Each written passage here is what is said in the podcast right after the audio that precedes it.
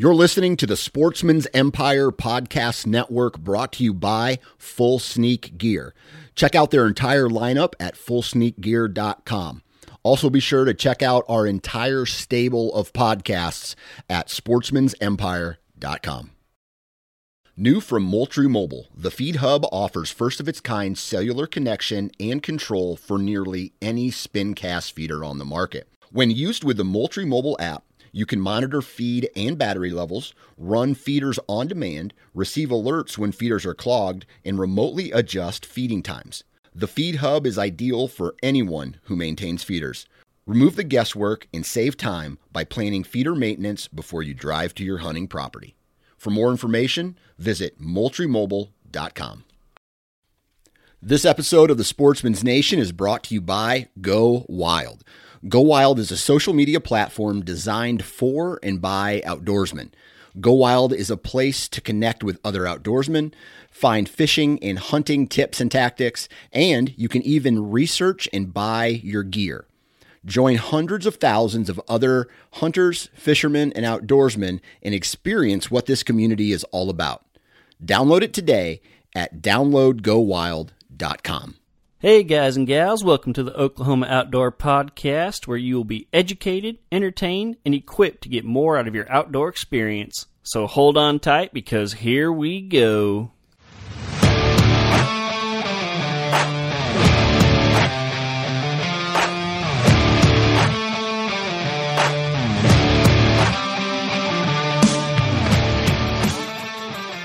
Well, folks, here we are once again, back at the Oklahoma Outdoor Podcast. I hope you all are doing fine. I myself am doing much, much better. Uh, the last two episodes I recorded during my COVID quarantine, but I'm officially done with that, out of it, feeling so much better. Uh, I do still have a little bit of fatigue. Um, you know, like all my symptoms are gone. I don't have a headache or anything like that. But, uh, man, it just physically takes it out of you. And so I, I went back to work, uh, this week, and, uh, you know, my first day back, like, wasn't too terrible. I was tired. Um, but you know, I made it through the day, but that day just completely wore me out. And so when I went back to work the next day, like my second day back, man, I was hurting. I about ten o'clock in the morning, I thought I was going to have to call my boss and be like, hey, I'm sorry, but I can't do this, and go home. But I was able to power through, make it through, and uh, I've just, you know, I've gotten a little bit better every day. Um, I've had to be a little bit smarter, like in the evenings when I get home, you know, instead of trying to, to get stuff done around the house, I've basically just been sitting in my chair and uh, and doing nothing. And so slowly but surely getting my strength back, just not quite one hundred percent, uh, but for the most part doing really good. Uh, my wife is also doing pretty good. She ended up losing her taste and smell. I can't remember if I said that last time or not. It was really weird. She didn't lose it at the beginning. Uh, it was like a full like seven or eight days in, and then just like all of a sudden she couldn't taste anything. Um, so she's still dealing with that. Luckily, I never lost any of that. I think I might have lost a little bit of my smell.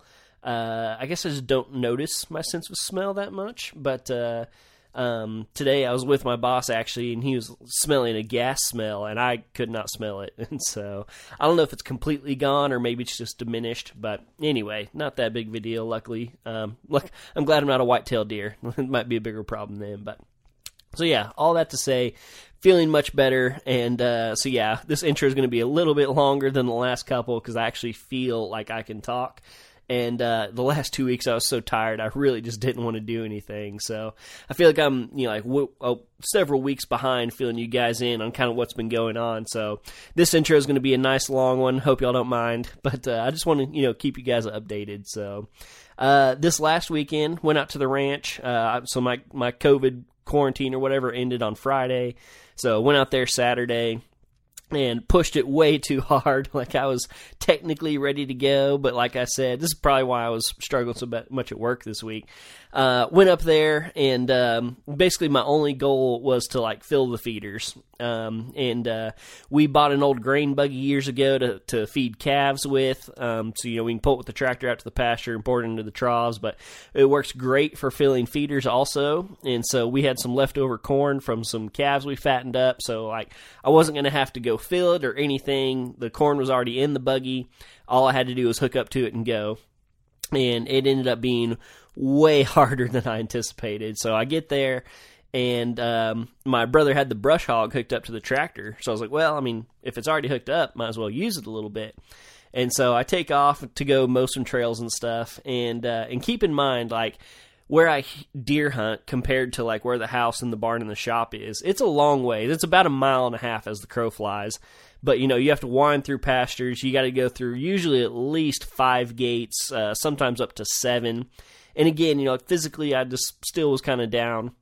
So anyway, I drive all the way back there. It takes about twenty minutes to drive all the way back there. Get back there, start mowing, and I noticed the tractor's wiggling a little bit, and uh, my brother calls, and he's like, hey, you're not using that mower, are you? And I was like, yeah. And uh, turns out one of the blades had broken off, and that's why it was still hooked up, because they they had it hooked up to to work on it. So basically had to turn around, couldn't use it, turn around, drove twenty minutes all the way back to the house, unhook the mower, hook up to the grain buggy, twenty minutes back, because I have a feeder back there, and so I figured I might as well, you know, start with the furthest one, work my, work my way back up to the house, get back there, you know, open the feeder pen, get it out, turn the, the buggy on. It's an old grain bin, I think I said that. Turn the, the buggy on, and I hear a noise, and I look, and I see the P T O sa- shaft spinning, but, like, nothing's coming out. So I shut it down, walking around, figured out that the bolts uh, on the P T O shaft had just sheared. And, you know, it's an old buggy. It's probably like, I don't know, I'm going to say early eighties, late seventies maybe.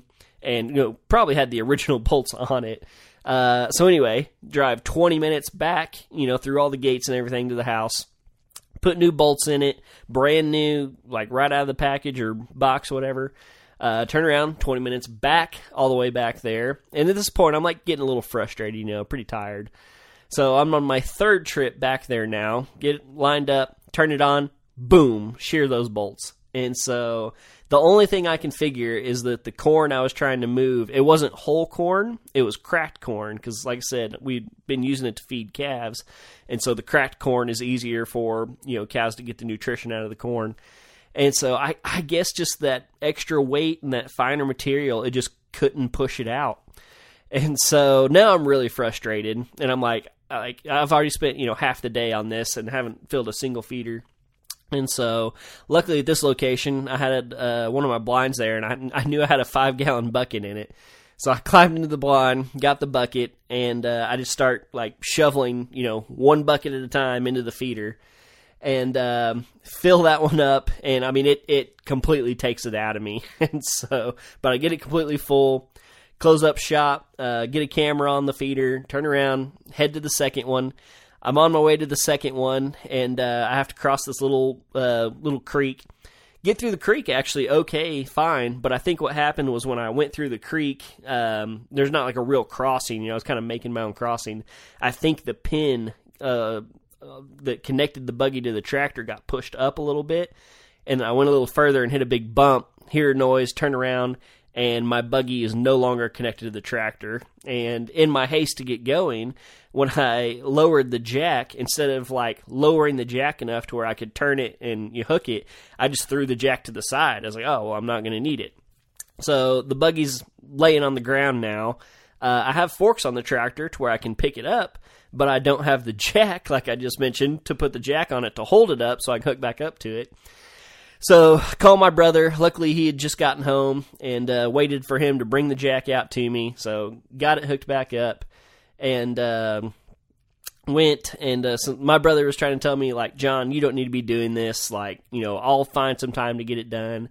And I was like, well, I'm already here. Like, I'm going to go ahead and, and fill this one. So uh drove the rest of the way to the second feeder, which I had tried. Like, so about a month ago, I went around and tested all my feeders to make sure they were running, and all but one of them were good to go. And this is one of the ones I had tested and was good a month ago.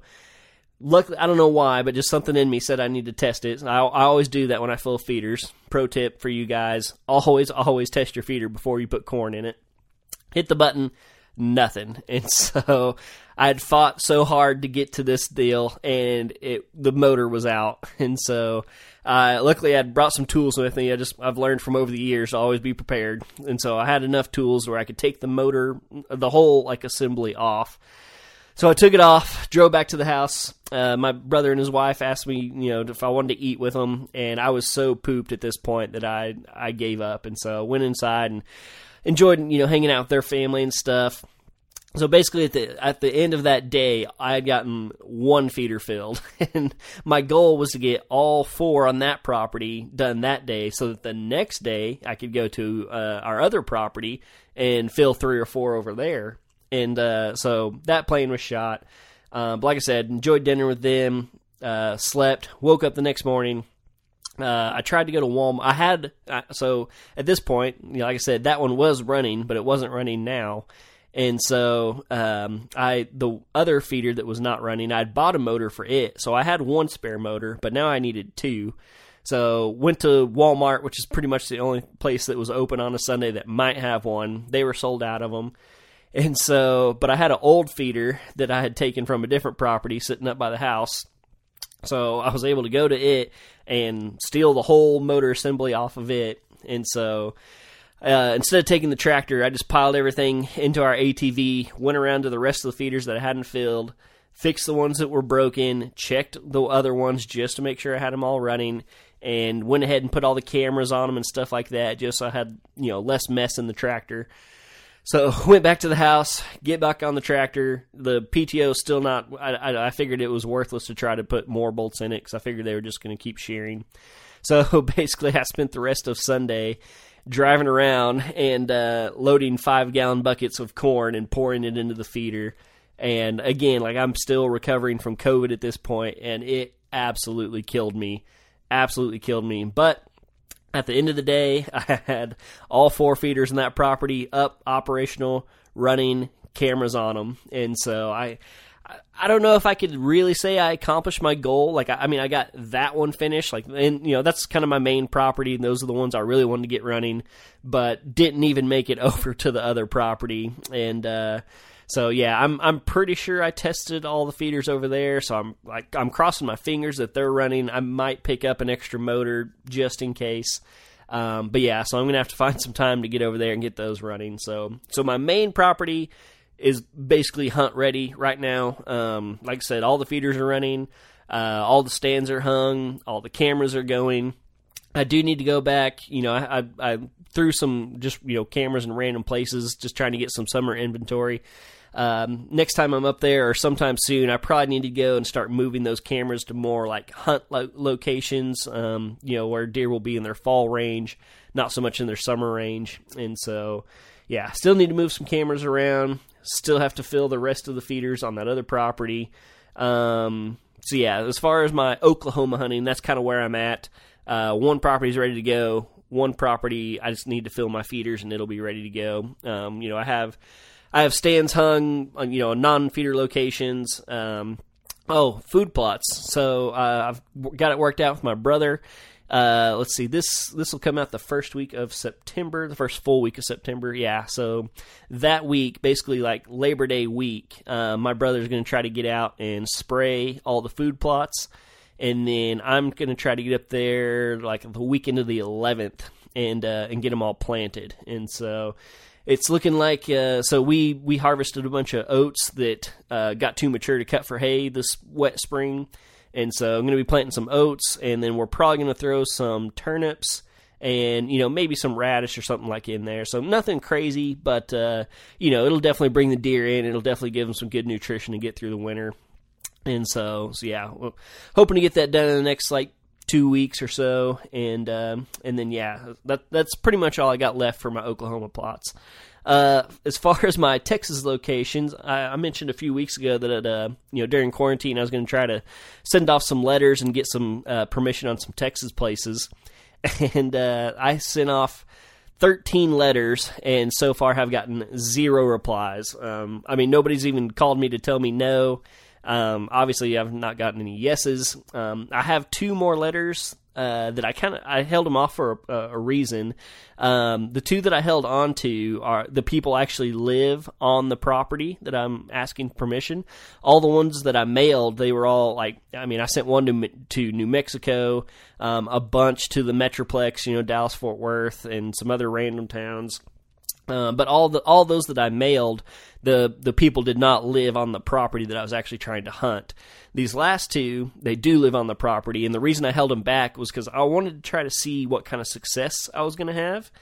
And uh, and now that I know that I have basically zero success with the letters, I, I think I'm going to go and actually knock on these people do- people's doors and, you know, look them in the eye, introduce myself face-to-face, and act that way instead of just sending a random letter. Um, because I just, I don't know, I feel like it'd be weird if I sent the letter and then went to the door. And so I just... Basically, all I'm saying is I don't have a lot of faith in the letter technique now, so I'm going to try to go actually knock on their doors. And so, as far as my Texas stuff right now, I, I got, you know, my one buddy that has a, a the lease out in West Texas, um, not the Wheeler uh, one that I went turkey hunting on, different buddy. And so I basically have an open invite to go out there. Um, but he basically just kind of has it set up for rifle hunting.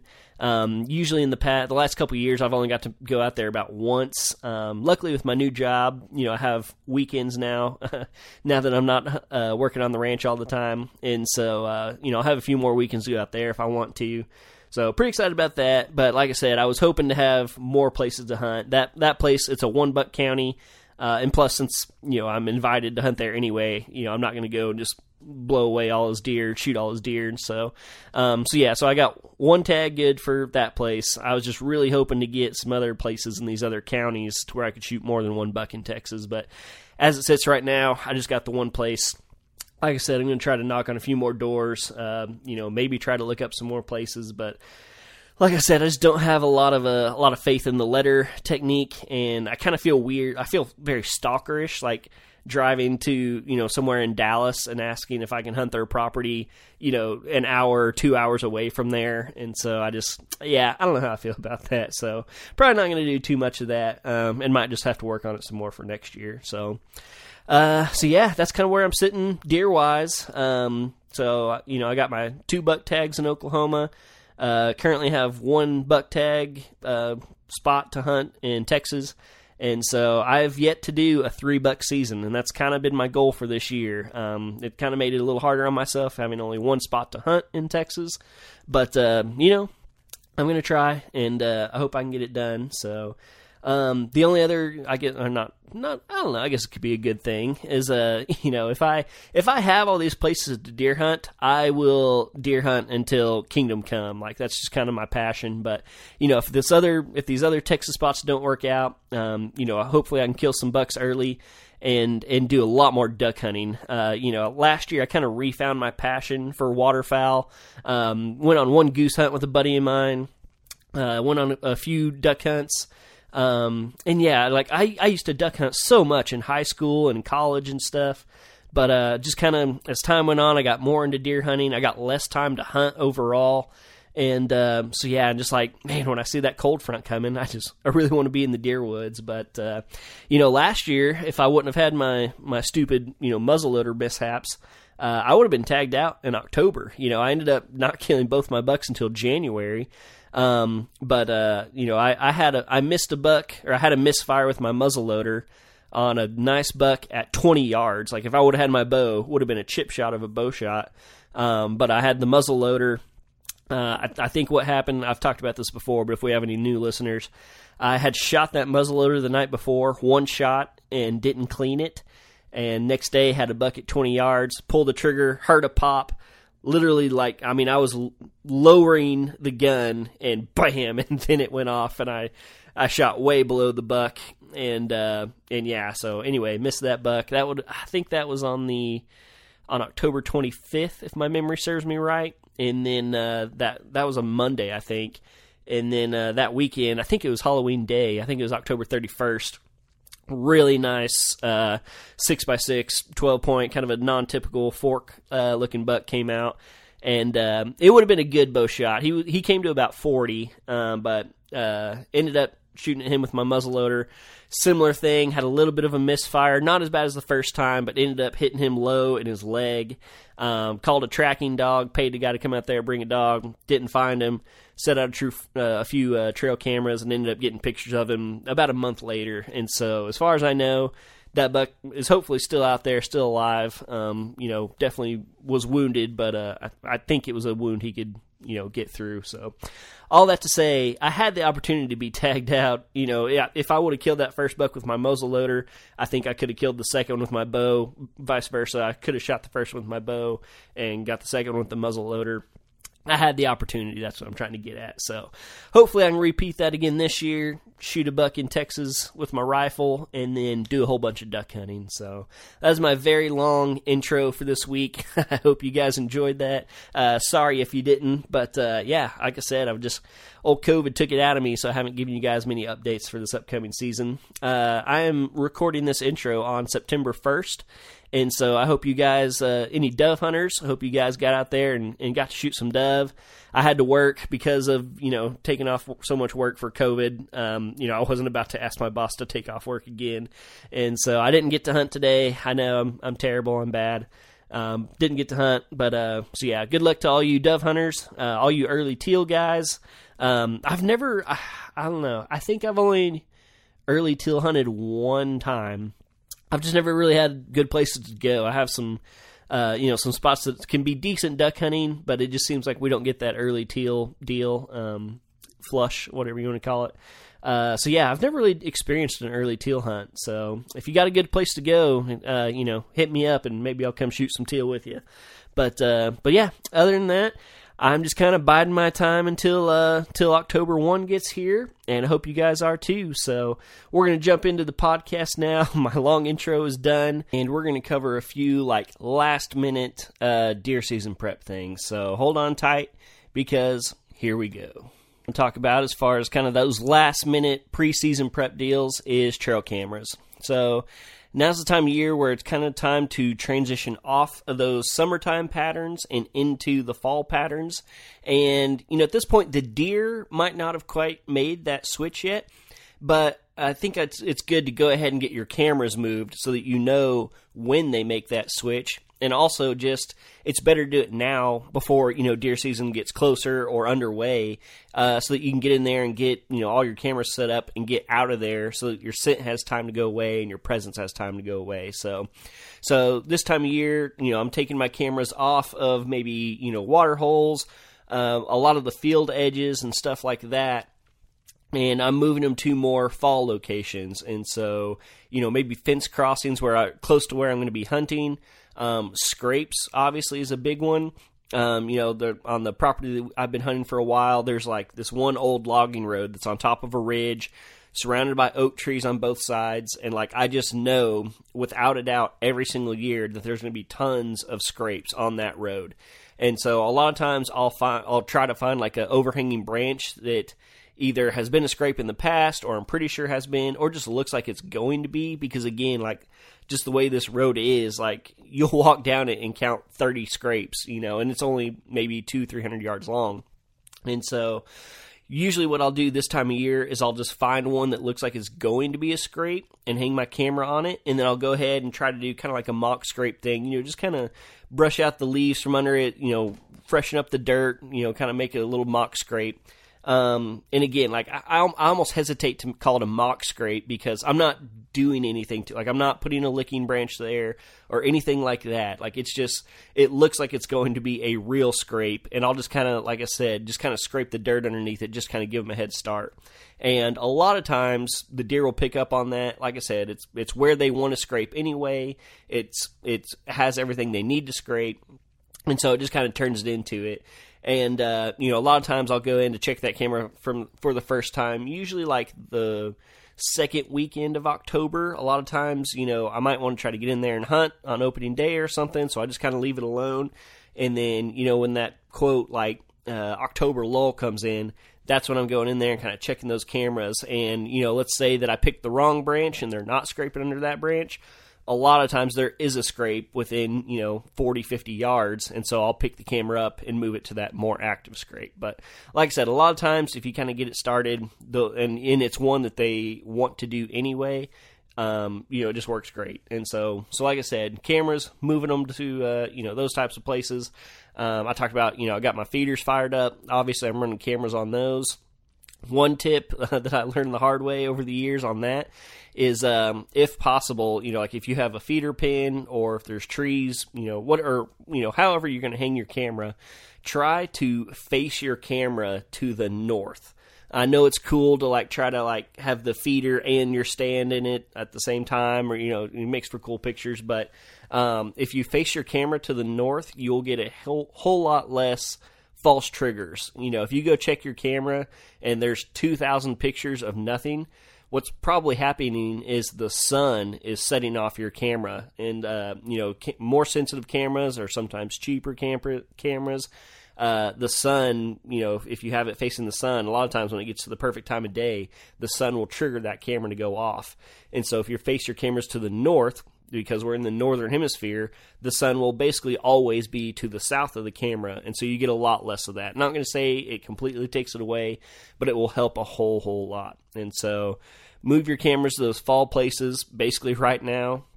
And uh, it, like I said, it, when possible, I basically always try to face my cameras to the north. So another uh, you know, last-minute detail that I always make sure I do about this time of year is I check all my tree stands, and usually at this point, I've already kind of done like a pre-check. Like, uh, you know, about, uh, I don't know, five or six weeks ago when I was up out at the ranch, I kind of drove around to all my stands, and, you know, I checked the straps. I checked to see if I had a bow rope there, if it needed to be replaced. I made sure I had a bow hanger, uh, just all, all the little kind of comfort and safety things. And so, like I said, when I went around and uh, and filled my feeders, I kind of I made a note on my phone, and I usually carry a couple extras with me. And uh, so, like, I like to have a bow rope at every single one of my stands. Um, I buy these little cheap ones off Amazon. I think they're like four bucks. Have a little carabiner on the end, and I leave one of those at every single one of my stands, so that way I don't have to worry about forgetting it. And so I make sure I have a bow rope at every stand. I make sure I have a bow hanger. Um, I use, you know, some pretty cheap ones on that. Uh, I get those little three packs from Academy. I think they're like fifteen bucks for three, something like that. And so I make sure I have a bow hanger at every stand, and then uh, a safety strap. So I wear a harness, but uh, you know, I I put a, a strap around the tree that I hook my harness to. And so I make sure I have those. And those, guys, you need to just make sure that there's not just one there, but you need to make sure that it is safe. You know, if that thing's been on the tree for four or five years, uh, you know, if you fall, it might not catch you. It might break. And, you you know, your whole harness and safety system is going to fail. And so make sure those are good to go. Make sure they're checked out. You know, if you need to, replace them. Um, so, yeah, so basically every location I go to, you know, if there's a feeder there, check the feeder, make sure it's working. I uh, make sure the time is correct and, you know, going off when I want it to. From after I make sure the feeder's good, I go to the camera, make sure I have a camera there, make sure batteries are good, card is good, make sure it's taking pictures. Um, and then I go to the stand. I make sure, one, that I have a stand, uh, two, that the straps are good. I make sure I have a bow rope, a bow hanger, and a strap to hook my harness to. So, again, like I'm doing this, I've, I've already kind of gone around and got an inventory of what I need. So that way when I go around and, you know, I'm checking all this stuff, you know, if some of that is bad, I have it with me and I can replace it right then and there. If it happens to be something that I don't have, you know, maybe I was short a bow rope or something like that. Again, I have a note on my phone and it lists every single stand that I have. And if I still need something there, I'll write it down, and, you know, and that way just like, and usually I won't go back. I, I should throw that out there. Let's say I get to one of my stands and I don't have a bow rope with me. It needs a bow rope. Uh, I'm not going to go the next weekend and go to that stand again and hang a bow rope because I don't want to leave any more scent. I'm just going to make that note on my phone. I'm going to go buy the bow rope or whatever it is that I need. And just the first time that I hunt that stand, I'm going to take it in there with me and then I'll leave it there. I don't want to make another trip out there and spread more scent. Just make a note on your phone and bring it with you next time. And so I'm trying to remember where I, uh, oh yeah, just stand prep. And so that's where I was at. Sorry, I covered a lot in that one, but, uh, but yeah, like I said, just make notes on your phone, make sure you have everything you need so that when you climb into your stand, you're ready to hunt and you're not missing anything. So the tips I've been giving have kind of been more for the private land guys, but I want to make sure I touch on you public land guys and you, uh, mobile hunters. So for you guys, and I, again, you know, I fully admit I haven't done a ton of this, but I have done, you know, a decent amount of public land stuff. And uh, you may not be going in there and, you know, setting your stand and make sure you have a bow rope and a hanger and all that stuff, because more than likely if you're hunting public land, you're probably taking your stand or your saddle, whatever it is, in and out with you every time. Uh, but that doesn't mean that you can't go in there and prep trees. And so uh, I've done this, you know, a couple times, um, get back, you know, scout some public land, find a good spot, and I'll actually haul my stand and sticks back there and climb the tree. And uh, and just make sure that, you know, I have shooting lanes. If you're in a spot where you can trim trees, maybe you want to trim a little bit. I don't like to trim a lot because if you, you know, if you look up at this big oak tree that looks like it's in a decent hunting spot and you see this big trimmed out lane, you're going to give your spot away real quick. So I try not to do much, if any, trimming uh, on public land. But, uh, you know, a lot of times what I'm playing with is how high I need to be. So, you know, sometimes if you, let's say you climb to eighteen feet, your view might be blocked. But if you go up to twenty or down to seventeen or something like that, you know, it might open up your view. And so that's good to do. And, you know, just marking your trees, make sure you're marking them real good on, on like OnX or something, or, you know, maybe using those little tacks. Again, I don't really like doing that because it can give your tree away, but just making sure you can find that tree in the dark if you need to, or getting in and out. Um, you know, this one piece of public land that I scouted a bunch uh, about two years ago, it was thick. It was thick and nasty. Um, you know, I think it had probably been brush hogged like three years ago, but then they hadn't brush hogged it since. And so there was, you know, saplings that were like ten feet tall, lots of tall grass and stuff. And, uh, and I just couldn't see where I was going. Like even in the daylight, it was hard to see where you were going. And so what I did was kind of like, found my way through there, and I used OnX to track my route. And then once I kind of felt confident in that path, I walked it, you know, two or three times and just kind of made sure that I had a nice good track on OnX. You know, if I, you know, if I veered off to the right on one track, I'd delete it and, you know, fix it on the next one. And uh, I wasn't trying to necessarily like wear down a path because, again, I'm trying to be somewhat stealthy, but I just wanted just enough to like really see where I was going, you know, make sure, especially if I tried to get in there in the dark, Uh, that I could figure out where I was going, or that I could look at my phone and follow that path, you know, well, and get to where I needed to go. So for all you mobile guys and public land guys, just identify your trees. You know, don't be afraid to climb the tree and see what it looks like when you're up there, and uh, and just really put in the time to, like I said, just because it's not private land and you don't leave your stand there doesn't mean you still can't prep that tree. And so very important for you guys to make sure that you can get in and out, find your way, and and be able to shoot once you get there. Another really important thing you guys need to be working on, and this one you can do from home, is just kind of getting your gear dialed in. Um, and I'm not necessarily talking this time about like your bow and your rifle and stuff like that, but just like the stuff you're going to take with you to the stand. Um, you know, make sure you can find your face mask if you wear a face mask. You know, if you use Ozonics, make sure you can find it. Make sure you you know your battery is still good. Make sure you have your battery, your charger, all that stuff. Um, you know, your water. If you take a water bottle, make sure you got a water bottle. Um, just all that stuff, all the stuff that you take with you to your stand. Um, a very important one. You know, don't forget to check your clothes. Um, I remember, I don't know, it was probably four or five years ago now. I uh, hadn't really gone through my stuff. I'd been working a lot out of town. Uh, came in for the opener. And uh, go and I put my pants on, and I had gained a bunch of weight from the previous year, and I could not button my pants, my camo pants. And so, uh, you know, that's something you need to check out, especially if you're, you know, like me and your weight fluctuates a little bit uh, in the wrong direction. So, yeah, so, you know, don't just find your clothes, try them on, make sure they still fit. Wash them. You should probably wash them, you know, at least a normal wash, uh, you know, maybe uh, look into some scent-free washing, but at the very least, if you haven't worn them in a year, you should probably wash them. And so, so yeah, make sure you got your clothes, uh, you know, make sure your shirts fit, pants fit, all that good stuff. You know, it's, it's a little harder to outgrow like a jacket, but, uh, you know, your pants and your shirts, that stuff can shrink on you. So make sure you check all that. Um, Usually I'm also checking my warm gear, even though, you know, I'm probably not going to be wearing a coat or a sweatshirt October first. Um, you know, make sure that stuff is good to go. Make sure you have it. Make sure it fits. I like to wash all my stuff together at the beginning of the year just to kind of make sure it's all there. Um, you know, lay it out, make sure you got your gloves, all that good stuff. Just make sure that all all your gear, you know, your bag. Um, I always spray my bag down with uh, some scent-free spray at the beginning of every year. Um, you know, if you have like a dry wash unit for Ozonics or Scent Crusher or whatever, you know, throw your bag and like the bag that you're going to take to your stand, throw that in the bottom.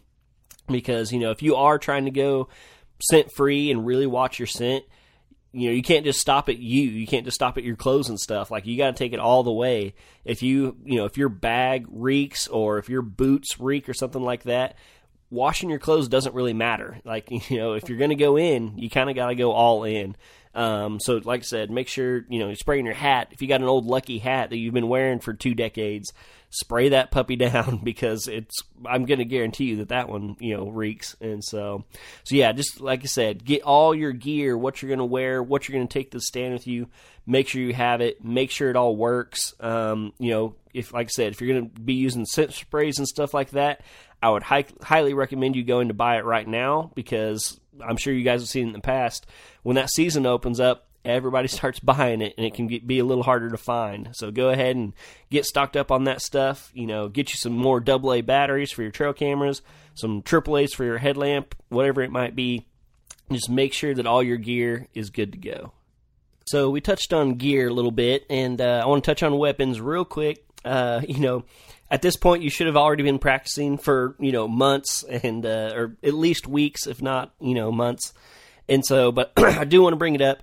You know, you should definitely be shooting your bow, but you should absolutely be ramping up that practice right now. You know, it. Uh, I was about to say it's cooling down, but it uh, hadn't cooled down yet so far in September. But, you know, hopefully it's going to start cooling down soon. But even if it doesn't, like, you're just going to have to get out there and do it anyway because you should absolutely be dialed in right now with your archery equipment. Um, you know, I talked about on the weapons podcast, I think it was several weeks ago, about how, you know, even if you're just a rifle hunter, get out there and shoot your rifle this summer, you know, get it sighted in, you know, that way you can just check it and, you know, maybe one or two shots before you go out and hunt. But, you know, you don't want to be out there, you know, a couple days before rifle season blasting away in your woods. Um, and so go ahead and, you know, kind of do your big sight in, you know, if you bought a new scope or, or just it's been sitting in the closet all year, pull that rifle out and, uh, you know, shoot it, get it sighted in. Like I said, you know, before you go to your stand in November, you know, maybe you can shoot it a couple times, you know, once or twice, just kind of double check. But do all your big, you know, weapon prep stuff now so that you don't have to do it when the season rolls around. And also, so that way, you know, any if there is a mistake or something, uh, you know, you find it now. Like I mentioned, uh, I think in the weapons podcast again, um, you know, I was shooting my wife's rifle and it just something seemed funny. And I looked down and uh, one of the screws on her scope rings had come out. And so her scope was wiggling around. And so that is not what you want to do, you know, when you're in the stand, uh, which is what happened to me. Um, so yeah, so check all your weapons. Like, you know, that one should pretty much be self-explanatory. That's why I'm not spending a whole lot of time on it. Uh, you know, shoot your bow as much as you can, you know, get out there, shoot your rifle, practice, shoot your muzzle loaders, uh, whatever weapon, you know, you're going to be using, get out there and shoot them right now. I can't talk about preseason prep without mentioning food plots also. So I want to throw this in here. Uh, you know, I kind of gave my thoughts on it a few weeks ago. Like, Um, you know, as I mentioned, we just, we are not the Midwest here in Oklahoma or, you know, whether you're in Oklahoma, Texas, Arkansas, whatever, uh, you know, Kansas may be excluded as far as neighbors are concerned. But, um, you know, I do not like planting food plots in August. It's just too hot and usually too dry. Um, but now, right now, like when this, this is going to come out on like the sixth, I think, like that's when you need to start looking into planting your food plots. You know, if you did them over Labor Day weekend, that's probably fine. Um, but you know, just like looking at the weather this year, like, you know, it's basically a hundred degrees every day. Um, I don't think there's any rain in the forecast. And so you just don't need to rush it necessarily. You know, usually, like I said, uh, I'm probably gonna be planting mine probably next weekend, you know, eleventh, twelfth, something like that. Um, and even then, you know, that might be a little early, but, uh, just kind of with my schedule, that's, you know, what I'm stuck with. So I don't think that's too early. Hopefully we can get some rain and it'll be just fine. But, uh, but yeah, if you, if you're wanting to do food plots and you haven't kind of got those wheels rolling, you need to do it pretty darn quick. You need to be, you know, looking at your seed, definitely, you know, be spraying your grass or, you know, whatever is there if you need to do that. Um, like I said, my brother's hopefully going to be doing that for me this week so that I can go and plant this coming weekend. Excuse me. Still getting used to talking a lot. Um, so yeah, so like I said, if you, uh, you know, if you haven't done your food plots yet, you definitely need to be thinking about it and getting out there. Um, but again, like, I don't think, I'm not going to say you can't wait too long, but, uh, you know, even if you wait till the first week of October, that is definitely not too late. You know, you're not going to get any, you know, early season hunting out of it, which is why people like to do it earlier. Um, but that's okay. And, uh, and again, like, I, I think I mentioned this a few weeks ago too, you know, you don't, your food plot doesn't have to look like, uh, you know, belly high on a deer, or, you know, like they look on all the bags and stuff, uh, by opening day for it to be, uh, good, you know. Deer, just like cows or sheep or whatever, like they like that fresh, tender growth. And so, you know, if you plant wheat or whatever it is, you know, two weeks before opening day, you're probably going to have deer browsing out there opening day. And so, yeah, so that's my two cents on food plots. Don't plant them too early. By the time you listen to this, if you hadn't planted them, you're not going to be too early, most likely. Um, but make sure you get them out there and get them done. Um, I've planted as late as, I think one year, I can't remember why, we just couldn't get the equipment or, or we were using it for the cows or something, but I didn't plant uh, oats until like the second week of October. And uh, so, you know, I didn't get any early hunting out of them. But, you know, by rifle season, like they were prime. And so, again, very rambly uh, talking about food plots here, but just don't plant them too early. It's hard to plant them too late, but get out there and plant them. And, uh, yeah. So I got one last, uh, you know, preseason tip, and uh, that is just leave things alone. Just stay out of there because, um, you know, I used to get so excited about deer hunting and so excited about the season opening, and I would be, you know, cutting lanes and hanging stands and stuff right up to the season. And a lot of times I just did more harm than good. You know, if you can't get things done in the next week or so, personally, I think it's better to just leave it. You know, even if you, you know, let's say you got a feeder running, but you haven't hung your stand, leave it alone. Don't go in there and hang it, you know, a week or two before the season. I really do. I think you're better off just letting the feeder go, letting the deer get used to it. And then, you know, just the first time you want to hunt it, go in there, hang your stand, hunt, and then just leave the stand after that. Um, you know, th- that first hunt especially is going to be better overall. Uh, your deer are going to be, you know, use, more used to your feeder or whatever. Um, you know, if you're hanging it in like a, a pinch point or a fence crossing or just a good trail or something like that, you know, I think that's even more important to not get in there and disturb that area, you know, a week before the season or something. Just leave it alone. Go, like I said, carry your stand in with you, hang it, hunt. Hopefully you're going to kill something, you know, first time, best time, and then just leave the stand there. If, you know, if you're planning to leave it there all year. If you're a mobile guy, then, you know, you'll take it down and take it with you, obviously. But, um, but yeah, and, you know, let's say you haven't been able to get out, you know, work or whatever it is. Maybe you got COVID like I did and you weren't able to do any of your preseason prep. Maybe this is the year you go mobile, you know. Uh, maybe maybe you already got a mobile stand, or you can order one, or a saddle, try out saddle hunting, something like that. And, uh, you know, maybe this is the year you just try out going mobile. Maybe you'll like it. Who knows? Maybe that'll be the way you go from now on. Um, but you know, like I said, just, we've been talking about all this, you know, food pl- food plots and cameras and this and that and this and that. But, uh, you know, now's the time, it, basically from right now leading up to season, when you really, really want to try to minimize your disturbance. Um, like I said, you know, if you get out there quick, you know, move your cameras or, and that type of thing, but all your big stuff, you know, all your hanging stands and cutting shooting lanes and all that stuff, all that stuff needs to be done already, basically. Um, like I said, you know, if you listen to this and you can get out there quick, you know, we're still a few weeks out from season, but you know, you just don't want to go like the week before and completely change the area that the deer's already used to. So, so my last preseason tip is just stay out and leave things alone, because like I said, I think you're going to be doing more harm than good disturbing that area. Alrighty, folks, that's going to do it for this week. I hope you enjoyed it. This will be the last one um, that I do by myself for probably quite a while. Uh, kind of, the, I'm not going to say it's the last tactics-based one, but the last one where I'm just on here, you know, speaking my mind. I got guests lined up for the next uh, I think, at least three weeks, and then that's going to lead us right into hunting season. And so I'm hoping after that to do a lot of interviews with you guys, um, whether it be, you know, successful deer hunts or duck hunts, bear hunts. Uh, I would love to have somebody on after a successful bear hunt. And so, you know, if you guys have some success, please reach out to me, because this podcast is for you guys, the listeners. And uh, yeah, I'd love to have some more listeners on. And so, like I said, that's going to do it for this week. Hope you guys enjoyed it. Please, please, please hit me up on social media. You know, as as hunt season gets here, um, I'm going to be posting a lot more. Uh, I really plan on bringing you guys along quite a bit, you know, kind of showing you my setups, where I'm hunting and stuff. Um, like I mentioned uh, several times over the summer, uh, you know, I got a GoPro this year, and I dug out my old camera gear.